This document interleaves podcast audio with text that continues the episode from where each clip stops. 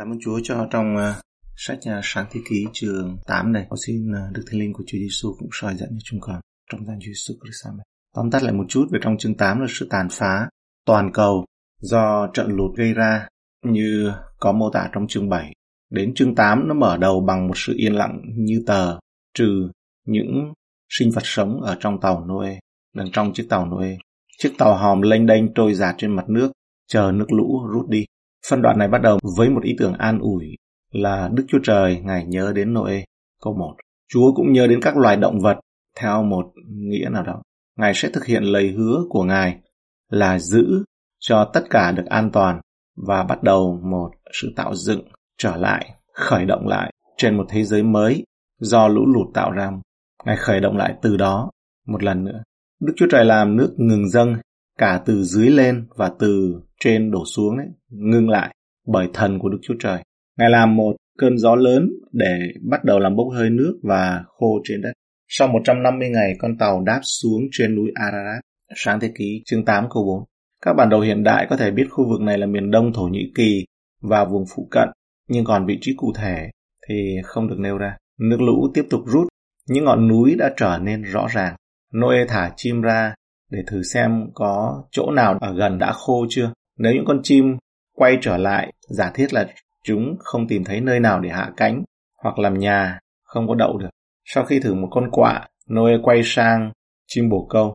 Đầu tiên, nó trở về. Lần sau nữa, nó quay về với một cảnh ô liu non. Lần thứ ba, bồ câu đã không quay trở lại nữa. Noe bắt đầu dở cái máy tàu và xác nhận rằng ấy, là đất thực sự đã khô. Câu 14. Còn cái về cái đoạn sau đó là tuy nhiên Noe vẫn chờ đợi tin từ Đức Chúa Trời rằng đã đến lúc rời khỏi tàu. Sau hai tháng đó, Chúa ra lệnh cho Noe rời đi cùng với gia đình và mọi sinh vật ở trên tàu. Sau một năm ở trên chiếc tàu cứu rỗi của họ, những tàn tích còn lại của cuộc sống đã ra đi để bắt đầu lại sau hơn một năm. Câu 14 này, đến tháng 2, ngày 27, đất đã khô rồi, Noe ra khỏi tàu. Vào trong tháng thứ hai, vào ngày 7 và 20, tức là nguyên nghĩa. Từ đó có vẻ như là Noe đã ở trong tàu một năm bởi vì ông vào hòm ngày thứ 17 của tháng thứ hai, năm thứ 600 của đời mình.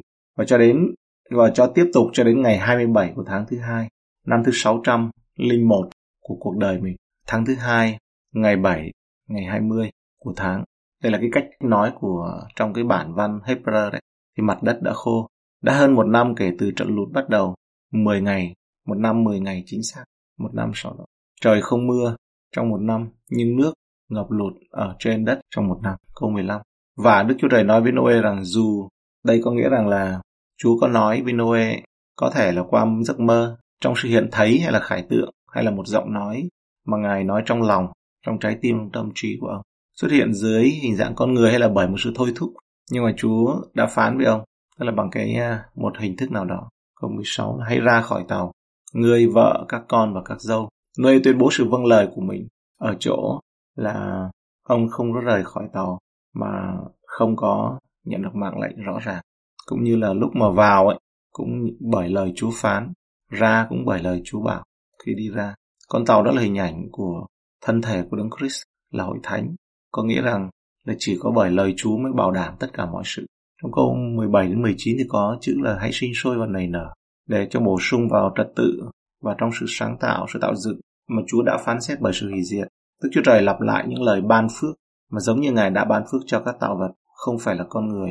Chương 1 câu 22 trong sáng thế ký, Đức Chúa Trời ban phước cho các loài đó mà phán rằng hãy sanh sản thêm nhiều, làm cho đầy rẫy dưới biển, còn các loài chim hãy sanh sản trên đất cho nhiều. Noe phải đối mặt với một thế giới mới mà chúng ta sẽ thấy tuổi thọ cuộc sống bắt đầu giảm ngay lập tức. Trái đất phải hứng chịu những cơn bão, thời tiết khắc nghiệt, nắng nóng chói chang, lạnh cóng, địa chấn thiên tai. Câu 17 này, hãy thả ra với ngươi mọi vật sống của các xác thịt đã ở cùng ngươi, nào chim, nào thú, nào côn trùng bò trên đất, hầu như chúng nó sanh sản và thêm nhiều trên mặt đất. Khi chúng ta xem lại cái tàu ấy, thì Noe không có xây phòng, mà xây từng tầng, xây các cái tầng. Các sinh vật nó đi ra, có nghĩa là các cái sinh vật ở trên nó không bị nhốt, nó không bị nhốt trong phòng mà nó ở các cái tầng, mà có ba tầng. Thì có ý kiến bảo rằng Chúa để cho nó rơi vào cái chế độ ngủ đông, cho nó không có đi lại nhiều trong cái lúc đó nó hạn chế tối đa cái chữ này à, đem ra theo cái ghi chú lẹp Yarachi thì có nghĩa rằng à, ý nghĩa là ra lệnh cho chúng xuất hiện. Còn theo như lời theo như ở đây ấy, là nếu như không chịu đi cũng phải bắt chúng đi, có nghĩa là không thể y ở mãi trong tàu được. Trước kia vào tàu để được cứu, bây giờ phải bắt buộc phải đi ra để được sống. Tất cả mọi xác thịt, gia súc, mọi thứ gì bò trên đất. Mỗi con trong số này ấy, có nghĩa rằng là những giống mọi vật sống là trong cái thời gian một năm nó có sinh sôi, nó có sinh sản thêm, nó có đông hơn, lúc ra đông hơn lúc vào, hay là số ít này sẽ tái lập thế giới mới, nó tự lập một tổ ấm. Câu 18, vậy là Noe cùng với vợ mình, các con trai và các dâu người ra khỏi tàu. Noe đi ra tuân theo mạng lệnh của Thiên Chúa với tâm trạng rất là vui mừng, tấm lòng biết ơn, sâu rộng bởi vì sự giải cứu lớn lao. Nếu chúng ta xem Kinh Thánh đúng ra là 100 năm từ ngày đóng tàu cho đến ngày vào tàu là 100 năm. Ở trong tàu hơn một năm. Sau đó thì vợ, các con trai, con gái, à, con dâu, tất cả là 8 người, không còn ai ở trong tàu hòm nữa. Các tác giả của các bản Kinh Thánh Ả Rập thì nói Noe và các con trai ông đã xây dựng một thành phố nơi họ ra khỏi tàu. Gần ở cái nơi họ ra khỏi tàu. Cái thành phố đó gọi là Themanin. Lấy đó làm lý do cái tên. Ý nghĩa là chúng tôi là tám, tức là những người đã trốn thoát. Vì vậy, Berosus nói rằng đất bị khô cạn nước. Khi đó chỉ có tám người ở Armenia. Từ đó cả nhân loại sinh sôi. Các loài thú, rắn, chim cùng mọi vật hành động ở trên mặt đất, tùy theo giống, đều ra khỏi tàu. Lệnh rời khỏi tàu được đưa ra và tuân theo. Chim chóc, ra súc và bò sát. Ở đây một lần nữa, ba lớp này được chỉ định cho chúng lại sinh sôi nảy nở trên đất. Ba loại, mọi sinh vật, tất nhiên là đó là thay thế cho lớp gia súc đề cập trước đây. Các cái sinh vật sống, có hơi thở, sau gia đình của họ. Từ này biểu thị cho bộ lạc, cho dòng giống, ấy, cho bộ tộc. Bộ tộc thì đúng hơn, bởi vì họ không có bị lạc. Nó thường được áp dụng cho gia đình hoặc là bộ tộc. Mọi thú dữ, mọi loài bò sát và mọi loài chim, tất cả các loài thú này, bò sát và loài chim, chim với gà nó cùng với nhau. Bất kỳ vật gì mà bò trên đất, tất cả đều ra ngoài, không có một con nào bị bỏ lại và nó cùng đi theo với nhau. Chứ không có đi con này một đằng con kia một đằng, nó phải gặp nhau để nó sinh sản. Nó không để xảy ra tình trạng lộn xộn mất trật tự, lẫn lộn khi ra khỏi tàu. Chúng đi theo những cặp đực và cái thuộc mọi loài. Vì vậy, đó là cái cách mà chúng đi theo những cái gia đình của chúng. Theo nghĩa đen ở đây có nghĩa là theo giống, theo loài, tùy theo giống đều ra khỏi tàu. Tức là chúng có sinh sôi, nó tăng trưởng nhiều hơn. Khi Noe vừa mở cửa lớn thì chúng bước ra. Chúng đã vào như vậy, Noe không đuổi chúng ra. Như thể có một sức mạnh nào đó vượt xa Noe, kêu gọi chúng đi ra ngoài. Cái khu vực đặc biệt và gồ ghề lại có thời tiết xấu bởi vì trên cao mà, lạnh lắm. Vì vậy hầu hết chúng đã phải rời khỏi khu vực này, ngoại trừ những con còn lại để dành cho mục đích là dâng của tế lễ. Câu 20, Noe lập một bàn thờ cho Đức Giê-hô-va. Người bắt các con vật thanh sạch và loài chim thanh sạch bày của lễ thiêu dâng lên bàn thờ. Cái chữ bàn thờ ở đây nguyên nghĩa đó là nơi cao. Hành động đầu tiên của Noe sau khi rời tàu đó là xây bàn thờ cho Đức Chúa Trời. Đây là bàn thờ đầu tiên được ghi lại trong Kinh Thánh. Noe đã dùng nó để dâng con thú tinh sạch cho Đức Chúa Trời. Rõ ràng đây là mục đích mà Đức Chúa Trời đã nghĩ đến để Noe có thể là cần lấy thêm cặp động vật trong sang thế ký chương 7 câu 2 là một cái sự ẩn dụ thông thường. Phân đoạn này, phân đoạn này ở đây nói rằng là Chúa ngửi thấy cái mùi hương thơm của lễ. Nó minh họa sự bước đi của Noe với Đức Chúa Trời. Chúa coi sự hy sinh này những của lễ là một hương vị ngọt ngào hay nghĩa đen hơn ấy, đó là một mùi hương của sự hài lòng. Lê Vi chương 1 câu 9 câu 13 17 chương 2 câu 9 câu 2 chương 3 câu 5 câu 16 tất cả vì sự tự nguyện dâng hiến. Ý nghĩa đầu tiên của Noe không phải là về bản thân mà là về Đức Chúa Trời. Chúng ta có thể tưởng tưởng tượng sự tạ ơn mà Noe mang đến cho Đức Chúa Trời. Vì đã cứu gia đình ông là như thế nào? Đây là sự thờ phượng uh, của lễ. Nó thực sự không quan trọng vào ngày nào trong tuần bởi vì không ghi lại ngày đó là ý nghĩa đầu tiên của Noe để làm vui lòng Đức Chúa Trời. Ngài hài lòng. Đức Chúa Trời vẫn chưa nói cho dân Ngài biết điều gì là sạch hay là không sạch. Nhưng mà Noe rất đồng thuận theo Đức Chúa Trời. Đến nỗi ông biết điều gì đẹp lòng Ngài.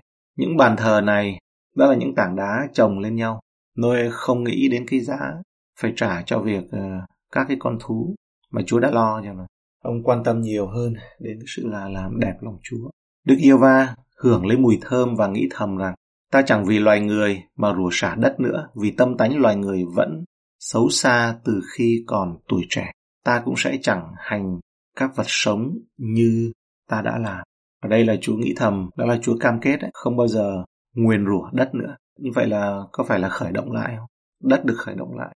Sau trận lụt ấy, thì Chúa xóa cái sự rủa xả đất. Ngài cũng bảo là không có xóa sổ tất cả các sinh vật sống ở trên hành tinh này. Mặc dầu ấy, thấy rằng ấy là con người tiếp tục là sao? Tâm tánh loài người vẫn xấu xa từ khi còn tuổi trẻ. Ta cũng sẽ chẳng hành các vật sống như ta đã làm. Đất khởi động lại, các loài vật cũng đi theo, lệ thuộc theo. Tức là tạo vật qua trận lụt nó khởi động lại được. Nhưng tâm tánh loài người thì sao? Vẫn xấu xa từ khi còn tuổi trẻ, không giải quyết được. Trận lụt không giải quyết được cái tâm tánh của loài người, không làm được. Và của lễ thì Chúa hưởng lấy mùi thơm và nghĩ thầm. Chúa hưởng lấy mùi thơm và nghĩ thầm khi dâng của lễ. À, Đức Chúa Trời toàn năng, Ngài rất là tinh ý. Tôi xin phép được dùng theo cách của con người để cho chúng ta mới có thể hiểu được. Bởi vì chúng ta không mượn những cái ở dưới đất, chúng ta không hiểu được những sự thuộc về trời. Như lời Chúa nói, ta nói về điều về đất mà các ngươi không hiểu thì làm sao mà nói về trời các ngươi hiểu được. Chúa rất là tinh ý và Ngài nghĩ thầm, Ngài biết được điều trong lòng. Cho nên ở đây ấy, là chúng ta đừng có sợ vì người việc người khác nghĩ mình thế nào, mà hãy kính sợ Chúa vì Ngài biết tất cả những cái ở trong lòng của chúng ta. Đó là Kinh Thánh nói rằng là lời Đức Chúa Trời là sống và linh nghiệm. Lời Kinh Thánh là sống và linh nghiệm, sắc hơn gươm hai lưỡi, đâm thấu vào trong lòng, chia cắt hồn, linh, cốt tủy, xem xét mọi tư tưởng và ý định ở trong lòng. Và đặc biệt đó là khi dâng lời cầu nguyện lên với Chúa, khi dâng tấm lòng của chúng ta lên với Chúa. Là sẽ biết ơn Chúa khi mà Ngài tỏ cho mình biết và xin Chúa thương xót cho. Và cái điều này ấy, là điều mà cái điểm hạn chế của trận lụt tâm tánh loài người vẫn xấu xa từ khi còn tuổi trẻ. Chỗ này có thể là Chúa đã thấy cái mầm mống, cái mòi cái lấp ló đâu đó. Bây giờ là ma quỷ nó gieo vào trong tư tưởng. Bởi vì ngay sau đó là chúng ta thấy Cham hành động theo điều ác xuất hiện. Mùi thơm đó là một hương vị ngọt ngào. Đức Chúa Trời nhậm lấy của lễ của Noe. Và cho dù ấy, là nhân loại sẽ trở nên đổi bại, đổi trụy như thế nào trong tương lai. Nhưng mà Đức Chúa Trời hứa là sẽ không có hủy diệt toàn cầu bởi lũ lụt một lần nữa. Cái chương sau câu 11 chúng ta sẽ thấy. Còn trong Führer 2, thứ hai chương 3, từ câu 3 đến câu 10, thì cũng có nói trong câu 7 này. Nhưng trời đất thời bây giờ cũng là bởi lời ấy mà còn lại và để dành cho lửa. Lửa sẽ đốt nó đi trong ngày phán xét và hủy diệt kẻ ác. Cho biết rằng Đức Chúa Trời sẽ hủy diệt trái đất như thế nào trong tương lai. Ngài hứa sẽ không bao giờ nguyền rủa mặt đất nữa, tức là sẽ hủy diệt đất bởi một trận lụt. Và Ngài nói rằng là sẽ không làm một sự đảo ngược này nữa. Sáng thế ký chương 3 câu 17. Ngài lại phán cùng Adam rằng Ngài lại phán cùng Adam rằng vì ngươi có nghe theo lời vợ ăn trái cây đức không ta đã dặn không nên ăn vậy đất sẽ bị rủa xả vì ngươi chọn đời ngươi phải chịu khó nhọc mới có vật đất sinh ra mà ăn hoặc là chương 5 câu 29 khi Noe được sinh ra thì đặt tên là Noe mà nói rằng đứa này sẽ an ủi lòng ta về công việc và về sự nhọc nhằn mà đất bắt tay ta phải làm là đất Đức Giê-hô-va đã rủ xả. Vậy thì trước cơn nước lụt người ta có câu cửa miệng nói với nhau rằng ấy, à đất Chúa đã rủ xả. Và trong ngày cuối cùng này thì để đây thì cho chúng ta biết được rằng ấy, đất và các vật ấy, thở than chờ đợi con Đức Chúa Trời hiện ra than thở nhưng mà sau trận lụt ấy các động vật các sinh vật thì nó được cứu nha. còn đất ấy thì không bị rủa xả nữa xoay ngược ấy. Đức Chúa Trời Ngài đã khởi động lại xoay ngược và càng hơn nữa chúng ta thấy rằng ấy, là cái trận lụt này nó không có cục bộ theo như là những cái à, người vô thần họ nói chỉ có lụt chỗ này mà không lụt chỗ kia của lễ này làm hài lòng Đức Chúa Trời rất là nhiều Noe không chỉ giành được phước lành cho mình nhận phước lành cho mình mà còn đại diện cho cả nhân loại tấm lòng của Đức Chúa Trời đã cảm động trước hành động không vị kỷ này của Noe. Đây là sự dâng của lễ của Noe đấy mà ông đại diện gia đình ông tức là nhân loại. Lúc đấy chỉ có 8 người. Đức Chúa Trời biết rằng ấy, con người có một trái tim tấm lòng xấu xa cái tư tưởng tâm tánh. Chỉ cho đến khi ấy, mọi người hoàn toàn hướng về Đức Chúa Trời ở trong Chúa Giêsu. Sự hy sinh này mà Noe đã làm để hòa giải Đức Chúa Trời với con người, mặt đất sẽ không còn bị nguyền rủa, không còn bị rủa xả nữa, mà sẽ sinh sôi. Đức Chúa Trời phán rằng Ngài sẽ không bao giờ giết cả nhân loại nữa, hủy diệt cả nhân loại nữa. Đức Chúa Trời đã thực hiện một lời hứa như trong câu 22 này. Hễ đất còn thì mùa gieo giống cùng mùa gặt hái, lạnh và nóng, mùa hạ cùng mùa đông, ngày và đêm chẳng bao giờ tuyệt được. Điều này có nghĩa rằng là cái việc băng tan thì cứ việc băng tan, lời Chúa vẫn cứ đứng vững, không bao giờ qua đi. Cho nên nói thì cứ nói còn cái việc mà nóng ấm toàn cầu có làm thật sự được hay không ấy, thì nếu nó xảy ra thật ấy, có nghĩa là kinh thánh nói dối. Trong khi ờ, trái đất tái xuất, tái lập trở lại với nhiều sự thay đổi từ cái vụ thảm họa hay là đại hồng thủy toàn cầu. Đức Chúa Trời đã thiết lập lại chu kỳ của các mùa sau sự gián đoạn thảm khốc đó. Chẳng bao giờ tuyệt diệt được, tuyệt diệt được. Đây có thể coi là cái câu cơ sở cho cái học thuyết là chủ nghĩa thống nhất hạn chế. Nó có một cái ý tưởng à, gọi là thống nhất hoàn toàn và hạn chế. Trong chủ nghĩa thống nhất hoàn toàn ấy, thì nó bác bỏ lời trong Führer 2 chương 3 câu 1 đến câu 6. Nó phủ nhận cái khả năng xảy ra một trận lụt phủ quát và một phán quyết siêu nhiên cuối cùng cho thế giới. Trong sáng thế ký chương 8 câu 22 bảo đảm đó là sau đại hồng thủy, chu kỳ theo mùa tiếp tục mà không có bị gián đoạn, không bao giờ tuyệt diệt được. Trái đất tái xuất quay trở lại cho đến cuối thiên niên kỷ luôn. Và cái chủ nghĩa học thống nhất giới hạn ấy thì đảm bảo là thế giới không bị phá hủy bởi nước trong suốt cuộc đời của chúng ta. Định nghĩa của nó là khái niệm cho rằng bề mặt trái đất được hình thành trong quá khứ bởi các quá trình dần dần, chẳng hạn như là sói mòn bởi những thay đổi đột ngột nhỏ, động đất, chứ không phải là bằng những sự siêu nhiên thình lình, chẳng hạn như là trận lụt do Noe sống sót.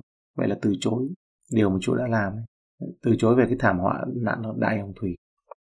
Chúng ta thấy rằng ấy là trái đất vẫn còn sau trận lụt và được khởi động lại. Nhưng sẽ có một cái thời điểm sau một nghìn năm trị vì của Đấng Christ trên đất khi có trời mới và đất mới vì cái cũ nó sẽ qua đi. Ở trong câu 22 ấy, không chỉ có nghĩa đen về thời kỳ gieo hạt và thu hoạch mà Kinh Thánh cho biết ấy, là người trồng kẻ tưới như Đức Chúa Trời làm cho lớn lên.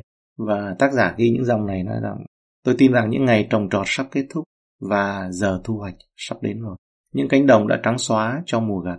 Đức Chúa Trời sắp tập hợp thu gom chúng ta vào trong kho của Ngài và đó sẽ không còn có đêm và chúng ta sẽ ở trong sự hiện diện của ánh sáng.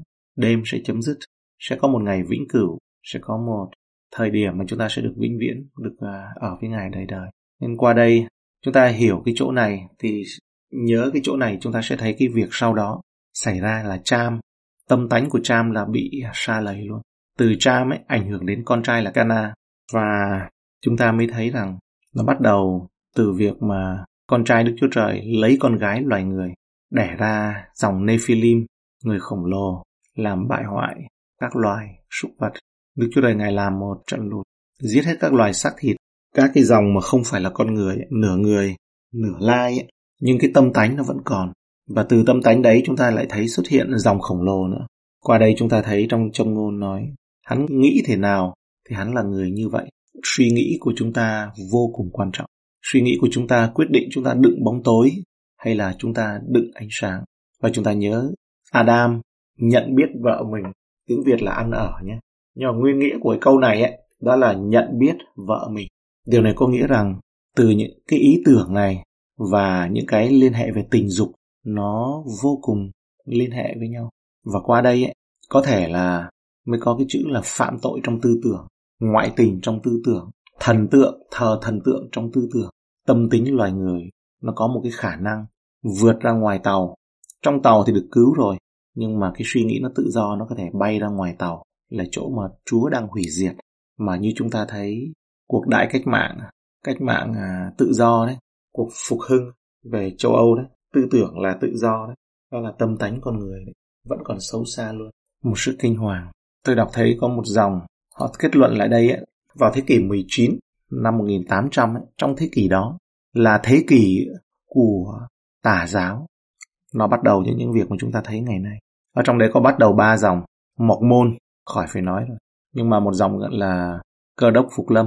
Ellen White là dòng về ngày thứ bảy thì nói rằng Chúa Giêsu dạy rằng Chúa Giêsu là thiên sứ trưởng michel và nói tiên tri về sự đến của Chúa Giêsu Christ năm 1844 mà nó không thành sống giống như những người Do Thái và giữ luật của người Do Thái, trở lại giống như Galati chương 2 câu 14. Còn như mà Mọc Môn thì sao? Đạo Mọc Môn ấy cũng nói về Chúa Giêsu nha, cũng nói về nhiều cái hệt như trong Kinh Thánh. mà chúng ta cũng hãy cẩn thận. Một Giêsu giả, mọc môn dạy rằng Chúa Giêsu là một thần trong các thần, là anh em với Lucifer, cứu lỗi bởi đức tin và phải làm việc nữa, cùng với lời Kinh Thánh. Còn Charles Finney là người đem sự phấn hưng đến nhưng mà lại dạy về ý chí tự do, từ chối và loại bỏ sự chuộc tội về sự chết của Chúa Giêsu. Ngài đã làm thay chúng ta tại thập tự giá. Và mình sẽ không còn là cơ đốc nhân nữa nếu như mình phạm một tội tức là tuyệt đối hóa đấy. Cái tâm tính loài người đấy nó vẫn còn xấu luôn từ khi còn tuổi trẻ. Chúng con dâng lời cảm ơn ngài. Nhưng sự cứu rỗi trong thời Noe đó chỉ là một hình bóng báo hiệu về sự đến của Đấng Christ. Xin con cần phải đến chiên con của Đức Chúa Trời làm của lễ cho toàn thế gian cần phải đến bởi vì khi Đức Chúa Trời ngài hưởng lấy mùi hương thì ngài nghĩ thầm trong lòng Chúa nghĩ thầm ta sẽ chẳng vì loài người mà rủa xả đất nữa mùi hương đó làm cho Chúa có ý nghĩ là xoay ngược đất, khởi động đất trở lại. Một điều nữa là có một sự thật, tâm tánh loài người vẫn xấu xa từ khi còn tuổi trẻ. Noe có mặt đấy nhưng mà Ngài vẫn nghĩ là tâm tránh tánh của loài người. Sự có mặt của Noe không thay đổi được. Điều mà Đức Chúa Trời làm, tâm tánh loài người vẫn còn xấu xa luôn. Nhưng tạ ơn Chúa vô cùng, Chúa Giêsu của chúng con. Đức Chúa Trời Cha trên trời Ngài phán rằng, này là con yêu dấu của ta, đẹp lòng ta hoàn toàn. Và chỗ khác Chúa cũng nói rằng hãy vâng lời, hãy nghe lời con đó. Giống như trong đời Noe mọi người đã nghe lời Noe, thì trong thời Tân Ước ấy, nghe lời Chúa Giêsu là đấng Messi, là ngôi lời Hallelujah của chúng con. Chúa Giêsu là Đức Chúa Trời. Chúng con dâng lời cảm ơn Ngài. Xin qua đây mà cho chúng con được có một ý niệm thật về sự cứu rỗi thật, về thiên đàng. Chúa Giêsu Christ là đấng đến và phán rằng nước thiên đàng dạy chúng con về nước thiên đàng và nước Đức Chúa Trời. Chúng con dâng lời cảm ơn Ngài